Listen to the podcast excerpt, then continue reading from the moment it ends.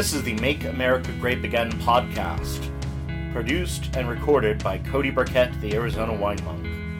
In this podcast, we explore wines from all 50 states in the United States of America. Welcome to another episode of the Make America Grape Again podcast. I'm your host, Cody Burkett, CSW. I'm here with Greg Gonerman of Laramida Cellars. Today, we're talking Iowa.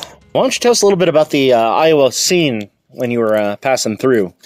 Well, we only visited a few wineries. Uh, one was Tassel Ridge, and that's what we're sampling today. You know, it, unlike Arizona, Iowa really doesn't have a you know one or more you know wine regions. It really the wineries are kind of scra- scattered around the uh, the state. So the one that we visited was Tassel Ridge, and uh, this white, Kendall White, was one I thought was was a, a nice example of an Iowa wine. So it's the one we're sampling today. So the Iowa Candleglow White is a blend of La Crescent, Brianna, and Edelweiss, which I may or may not be pronouncing correctly. Grown in Mahaska County? Is that how it's You, pronounced? you got me. I don't know. in Leighton, Iowa. So this vintage was bottled in 2016. So really, Iowa, like most of the Midwest, it's it's not really the ideal place for for viticulture, conventional viticulture with European varietals. So they use a lot of they grow a lot of hybrids, and that's you know that's what's in this white, three different hybrid whites, and uh, uh, that's I, I it, it, for me, I think the hybrid whites uh, they they drink quite well. Uh, sometimes the hybrid wed- reds uh, don't. I mean, the but you and I had that really good. Uh, Mar- it was Marquette, Marquette. It was Marquette from uh, New Hampshire. Yeah, the That was- Fuchum- that was Fuchum solid. Hill Winery. It was a good one. So there are some nice hybrid wines. And La Crescent I've had before. I actually had for this podcast actually on the Vermont episode was a amber wine spontaneous fermentation uh, or a quote unquote natural wine from um, Iapetus Cellars in Vermont that was absolutely lovely. Now we get to have it as a white. Well, I get to have it as a white. You didn't have the other one, unfortunately. So Tassel Ridge uh, was one of the wineries we visited last, last Christmas of last year, but it was the biggest winery I saw in Iowa, probably one of the biggest in, in the Midwest. It's a very large facility, a very modern facility. I was very impressed with that. And uh, after sampling the wines, I, I just happened to have the chance to meet the uh, owner, uh, Bob Wersen, and he was um very gracious and uh, offered me some really good advice on marketing wines and selling wines. The Iowa wine scene differs from that in Arizona because they really don't sell wine to restaurants. There's really no interest in restaurants in Iowa to serve Iowa wines, so their primary outlet is actually at retail. And uh, Bob told me, uh, I forget how many hundreds of different retail settings they have their wines placed in. He's been very, he's been very successful with that. But let's talk more about this wine, this blend of three different hybrid whites. It's got a sort of a yeasty citrus character on the nose, Definitely very prominent. very citrus, very very fruity nose. almost a creamy character too. Citrus, a little bit of almost pineapple on the palate. very tropical. Um, very nice, very crisp, good acidity. Yeah, I could see this. The the back label says to pair it with fish or chicken, lightly seasoned pork, and I think that's that's Yeah, I, I Good could see this was sort of like a Hawaiian luau themed meal. actually that sounds quite good. You know, have your, your slow roasted pork with the pineapple over the eyes. Yep. How the pineapple staying over the eyes while it's being turned on the spit, I don't know, but that's that's not my problem to figure out. There's been this discussion in part of this Twitter group that I'm in, uh, focusing on um, different wines. It's called uh, Wine Studio. A wine for Wine Studio is actually featured in the last episode that I recorded, which will also be the last episode that aired before this one, uh, or airs, will air. I always get in that time travel tense trouble recording these this far in advance. But there was a discussion whether uh, hybrid is kind of a dirty word. It, it it has been, and it shouldn't be. You know, um, uh, for, for me, the the only downside to hybrids is so many of the hybrid reds have a little bit of a strange medicinal or herbaceous quality, but uh, th- there's no reason wine drinkers should be. Uh, um, you know, staying away from hybrid wines. There, there's a lot of good hybrid wines out there. Yeah, and we've encountered a few, both you and I personally, and also over the course of this podcast. Um, so the, the the discussion that they were having at one point was, uh, You know, maybe we should change the, the term to mixed heritage varietal. Yeah, well, I it's, Which- it's a nice thought, but you know, uh, it- there I think there is a there should be there should remain a distinction between uh, a cross or a hybrid. Uh, like Symphony is a cross; it's Yeah. 100 percent vinifera, but uh, it's a cross, and sometimes people refer to it as a hybrid. And maybe I'm a bit too pedantic, but I No, I, I'm with you. It's it's not a hybrid. it's a it's a cross. Is this your first Iowa wine? This is. I was planning originally. Um, I don't know if you remember Kazimierz's World Wine Bar in Yeah. Scottsdale. Uh, on their menu, they had a Iowa Seyval Blanc. Oh, And so my plan was after I passed the CSW test, well, the, the plan came into my head literally three seconds after I realized, oh, thank God I passed. Because if not, my plan was to get tequila. good plan too. Yeah, it's like, okay, I need to blot this memory out of my mind. How do I reboot the hard drive? Tequila sounds good. So you passed. So I passed, and so my thought was, well, I'm going to go to Kazimierz's and I'm going to get a bottle of the Iowa Seyval Blanc. Strange way to celebrate, but I'm with you. They didn't have it anymore, and this was about a week and a half before the announcement came that yeah, we're bankrupt and we're closing. Right. And so it's like every other bottle I, I pointed to is like, oh, I'll get a bottle of this. Oh, we don't have that right now either. So I ended up celebrating with uh, an amber wine from Slovenia, which was a very good way to celebrate, and also again a very geeky way to celebrate. But it was you know the the fourth the fourth choice. it's like, well, I've had this before. I wanted to try something new.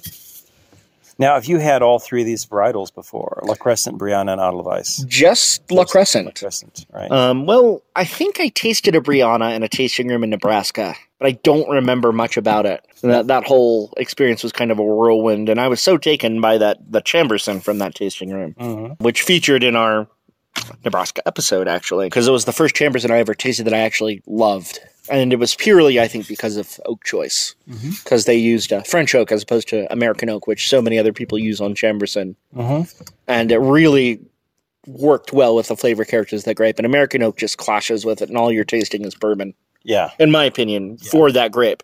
There are uses for American oak, as I that's think I've it. Mentioned in this podcast before, but it. It to me, I can understand why American Oak would just overpower uh, a wine like Chambourcin. I think it has. Uh, it's perhaps a, it's less of a powerhouse. It's a bit more delicate. It has Yeah. some ethereal qualities. and that really brought out the, those delicate and ethereal qualities. And there is also some delicate and ethereal qualities, I think, in this vintage too. As it's opening up, there's some white flower notes too, uh, acacia blossom maybe, or Yeah, it's it's it's opening up quite nicely. It still has that uh, very distinct uh, citrus note on the nose, but on the palate, is it's uh, getting this sort of creamy tropical fruit character, which again makes me think Hawaiian luau. yeah, this is a fun wine.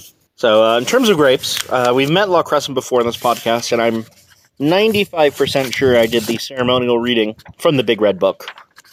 Um, but if I didn't, uh, just so you remember and refresh your memory, La Crescent is a complex hybrid or mixed heritage varietal or whatever we're calling these today between St. Pepin and ES 625 from the University of Minnesota. Now, for the two grapes that we've not met before, I just did a little search, and uh, turns out Bri- Brianna is uh, being becoming known as a tropical uh, uh, as a tropical fruit wine. then that's probably where most of this flavor is coming from because the La Crescent we had didn't have any of those tropical characters. And this is an Elmer Swenson uh, selection. So Yeah, Elmer Swenson, uh, if it wasn't for him, there there would be no cold weather right, viticulture, really, other than Vidal Blanc everywhere. he's, he's definitely responsible for a lot of the the varietals uh, varieties being grown in the Upper Midwest. So Edelweiss, grape number two, is listed in the book as a minor, usefully disease resistant and winter hardy, not too foxy American hybrid, which is also an Elmer Swenson grape. Minnesota 78 and Ontario hybrid cross obtained by Elmer Swenson. It's a complex hybrid of Vitis labrusca, Vitis vinifera, and Vitis riparia. Uh, selected as far back as 1955 and released in 1978 at the same time as uh, Swenson Red. Early budding, therefore at risk from spring frosts, vigorous and productive, large loose bunches. The foxy flavors increase with grape maturity, so it is best to pick early for wine production. And apparently susceptible to wind damage. Is that something you suffer from out here? Uh, not really. No, we get a lot of wind here on the Willcox bench in the spring, but you know it may cause a little bit of shatter, but it really isn't a problem for us. Yeah, it's, it's just surprising that this is specifically listed as or mentioned as uh, prone to wind damage. Hmm. Tassel Ridge is actually mentioned uh, in the Big Red Book here. Producers of varietal wines include Cannon River in Minnesota, Cut Hills and Mac's Creek in Nebraska, and Snus Hill, Tassel Ridge, and Two Saints in Iowa.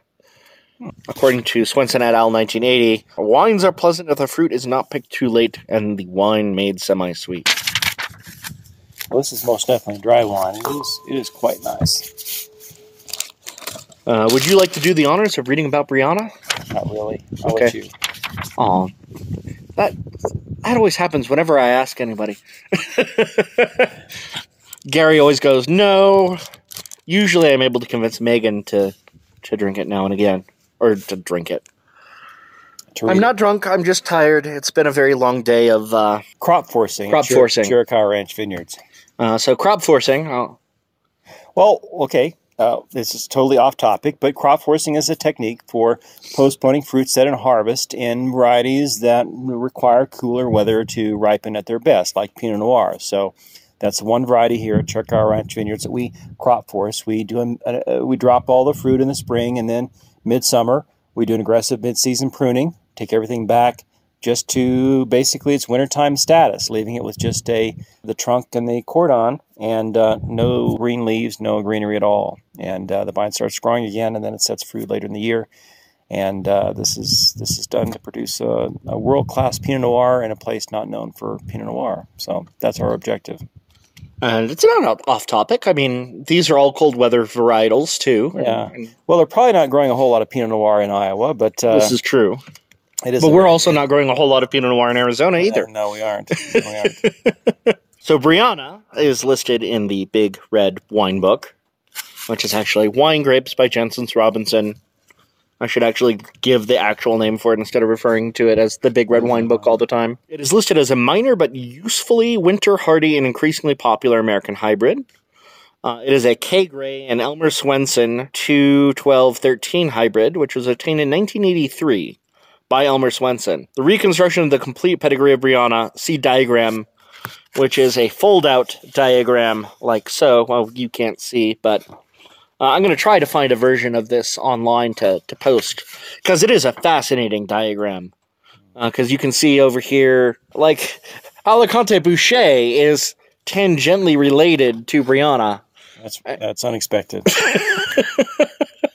Yeah, it, it's not a. There are a lot of unexpected things lurking in the pedigree for Brianna that you would not expect, and there are things that you would expect, like Muscat Blanc, uh, Muscat of Alexandria. They they appear here. Actually, uh, interestingly enough, they they appear twice in the the family table here for completely different genetic reasons. Concord also as well. So the the family tree of Brianna. Uh, is a lot like looking at some family trees from medieval Europe Hmm. in terms of uh, enfolding in on itself a little bit. Right. But the, the objective with all of these hybrids, at least those that um, were were developed in the upper Midwest, uh, they need varieties that uh, perhaps are a little bit later bud break, so they're not prone to late spring frost because the weather is very unpredictable. And they need varieties that ripen very quickly. Uh, they have a very sh- a relatively short growing season, at least from the perspective of uh, you know from viticulture perspective. So Yeah, and it works. Yeah. Obviously, otherwise people, for one, wouldn't be doing this otherwise. So anyway, to, to sum up, it's Vitis riparia, Vitis labrusca, Vitis vinifera, Vitis aestivalis, Vitis lincecumi, Vitis rupestris, Vitis cinerea, which I may be mispronouncing, and Vitis berlandieri, yeah, all in that gene tree. Selected originally as a table grape in 1989 and then 2001 as a wine grape, and was named in 2002 by Ed Swanson of Cut Hills Vineyards in Pierce, Nebraska, and I don't know why it's called Brianna. The book doesn't say. Uh, it says uh, uh, Elmer Swenson's daughter, I think. I found. Let me go back here. Uh, it's listed again as cold hardy, susceptible to black rot and botrytis bunch rot. and highly susceptible to crown gall. Small to medium sized compact bunches of thick skinned, large to medium sized berries. Again, as you mentioned before, Brianna wines typically have tropical fruit flavors, but the grapes, again, need to be picked early enough to avoid increased foxy flavors from the variety's Labrusca parentage. Uh, citation from Smiley, 2008. So that just amuses me. So, from an article online, contrary to popular uh, belief, Brianna is not named after Elmer Swenson's wife or daughter. Ed Swanson said he thought the grape would be a strong and healthy grower and first considered naming it Brian. However, Brian did not seem an appropriate name for a white wine, so Brianna entered the wine world in a more feminine form. Huh. So it's just like a, a good, strong name. Yeah. Well, it's a nice wine, and Tassel Ridge did a nice job with it. So. Yeah. I, I'm quite pleased with this. I'm just kind of wishing I had a luau. Oh, I've got some ribs at home that need to be cooked. I could. Sounds like a good pairing idea. If it was dry rub, it would definitely work. But with the, the St. Louis style barbecue with the sauce, it might not work as well. Yeah. And again, the real true rule of wine pairing is pair what you like to drink with what you want to drink. Sure. So before we, we go into the history of Iowa wine, uh, I'd like to touch back on something you alluded to in terms of wine marketing because that's something I've actually not really talked about in this podcast is uh, you know how a wine is marketed and how to go about doing that. And well, uh, that's it's an interesting topic, and it's something I've had to give a lot of thought to. You know, so many people get into this business thinking all that I have to do is make really good wine, and then people are going to buy it. It'll sell itself. I don't have to work. But no, no matter how good your wine is, you really have to market it aggressively. You, you've got to work to sell it. It's not easy. It's not like there's a shortage of good wine out there. There's a lot of great wine from all over the world available to retailers and consumers. So you've got to make good wine and then you've got to sell it. You've got to connect with retailers and consumers. Starting out, it's really about both quality and the relationship with the consumer or the retailer, and uh, it can be a challenge. It takes a lot of work. It, even for a small winery, you could easily have a full time job for a marketing person. So, as I mentioned earlier, Bob Wersen at um, Tassel Ridge, he's the owner, he gave me some excellent advice on how to sell at retail because they're dependent on retailers. He's had to give this a lot more thought than, than I have. And uh, he gave me some really good advice on how to uh, better sell the wines at retail. A lot of Arizona wine is either sold at festivals or through tasting rooms. Um, that seems to be, or through the wine club. So some sort of direct sale relationship with the consumer seems to be a primary means of uh, selling wine. But uh, I think if you're going to grow a winery, you need to be looking at all avenues for sales. So yeah, and he was mentioning that uh, with so many places, the the way that they're doing it is something that would be advantageous to someone looking to grow with uh, the sort of uh, uh what did you call them the uh, I don't not sure what they're exactly called, but the tags that slip over the top of the bottle. Yeah, yeah. So you have you have a a couple different ideas. Bob shared with me. One was to put a shelf, what they call a shelf talker or a shelf tag. That is the tag that fits into the concave uh, you know, place, but beneath the uh, on the shelf where you have a price, for example. Well, you can put something there that says, you know, this, this is a Merlot Cabernet blend, or this is great with steak, or something like that. But also, too, you can use a bottle tag to accomplish the same objective, and um, those are great ways to help uh, sell wine. So you've got to do something to make the wine stand out and I, uh, connect with the consumer. I almost wanted to call that a bottle tie because it's like a, a, tie sitting on the bottle, but that's yeah. not later, right. Later, somebody will remind us what the proper name for yeah, probably. Or they won't, and they'll be like, "Oh, wait, I didn't know that they even had a name. They have a name." I, this is opening up nice, and the color is beautiful too. It's a sort of straw gold yellow. It's a little bit deeper in color than what I was expecting from from the bottle. I was expecting something much lighter, and it's. I mean, it is light, but it's just got this really nice, richer hue to it. It's a delicious wine. There's a little little hint of foxiness there from the the hybrid uh, grape, but uh, like I said before, really it's not so off putting on a white variety. It's no, it's, it's I think a, a pleasant thing in a white.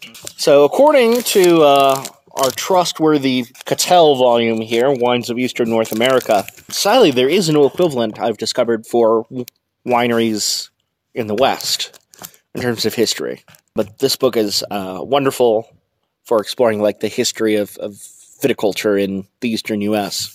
and the challenges associated with that history and so on and so forth. According to Cattell, the modern wine industry in Iowa got its start in January 2000 when Ron Mark, Paul Tabor, and Bill Brown formed the Iowa Grape Growers Association. And at that time, there were actually 13 wineries already in Iowa. 11 of them were in uh, a landscape known as the Amana Colonies, which apparently was a religious communal society that originated in Germany and settled in Iowa in 1855. And so there was a native wine law that passed after repeal that allowed them to sell their wines to anyone. The only other two wineries had opened in 1997. That was Mark Summerset Winery in Indianola and Tabor's Family Winery in Baldwin. Bill Brown was a grower but not yet opened uh, Timber Hill Winery in Lyon.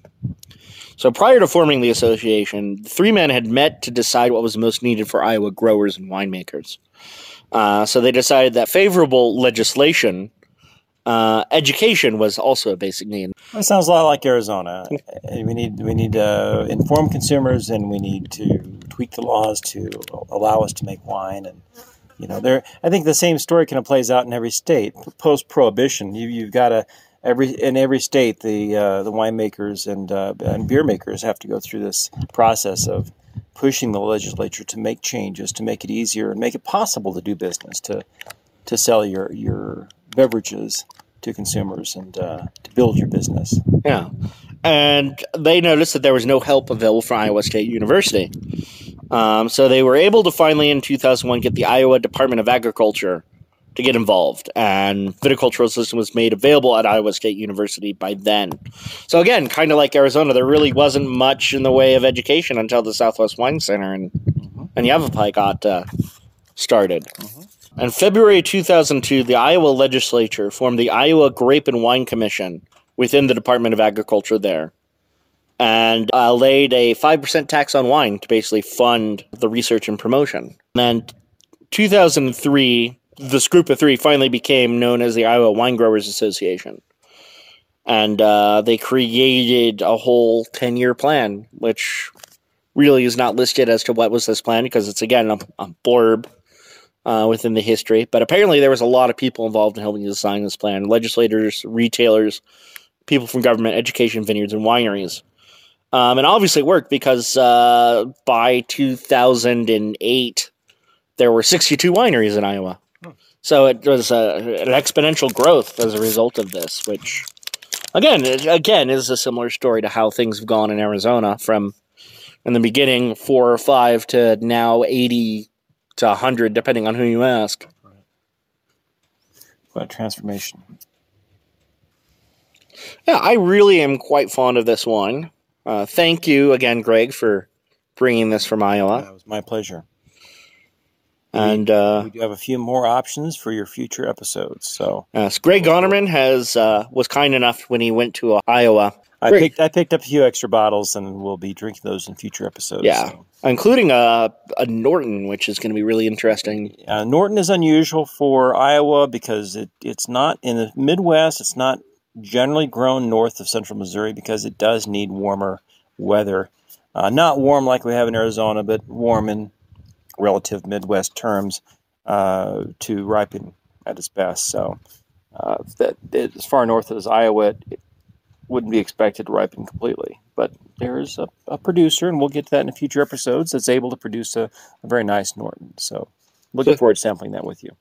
I'm looking forward to that too. i have gotten into Norton as a result of this, and before I was never really fond of it, and now I've discovered. Uh, Norton is one of my favorite hybrid varieties, and it is a, a, a three-way hybrid. DNA testing has confirmed that. Don't ask me which three varieties, Vinifera and two others. Uh, but uh, it it it. I know you didn't ask me, but it, the book will tell me. Yeah, it is. Uh, they were doing some great things with Norton back in the 1880s in Missouri, and making some some really good wine apparently. And they are now too, but I, I think maybe they were doing things a little differently back in the late 1800s. So this is true. Me read it in here under Cynthiana. Because I know there's a lot of, there's some people that still are insistent that Norton and Cynthiana are different grapes. I aren't they just different clones? They the are. Same, same Genetically, grape? it's like Primitivo and Zinfandel. Right. But you know, you've got your hardliners there. The summer saying it's Primitivo and it's a different thing, but Anyway, um, who's in? It doesn't list all three. When was your book written? Because I think that DNA testing was just recent. Um, I think they were in the middle of. This one was 2012. Um, it lists Vitis Aestivalis and Vitis vinifera. I was thinking it has some Labrusca in it. But It does list Lam- Lambrusca as a previous theory, Oh. but uh, it also doesn't say that it dis- that that DNA study disproved. How many different Nortons have you sampled for this series? So far, uh, three. Uh, one of those episodes has not aired yet. That's for season two, and that's a Missouri Norton. Uh, episode one was a Norton from Kentucky. And then episode 43 was a sparkling Norton and Pinot Gris from Oklahoma. that uh, that's unexpected. Yeah, it was it was funky and fun. I, I really dug it. Um, Megan was ambivalent. Uh, James really liked it, and Kim Musket hated it. Hmm. She didn't say so on the podcast, but afterwards she's like, not fun. she, afterwards she's like, "Oh, thank God we're done with this." But you notice those those locations: Oklahoma, Missouri, Kentucky. We're talking lower lower Midwest, Yeah. basically. And I know that there's a winery in uh, Maryland that has just planted Norton earlier this year. But there again, you know, it's the Mid Atlantic. It's much warmer. right? We're we're skedaddling into uh, rambling on territory here. Shall we? Um, we should close. Well, thank you again, Greg. Cheers. Make grape is make America grape again. Cheers.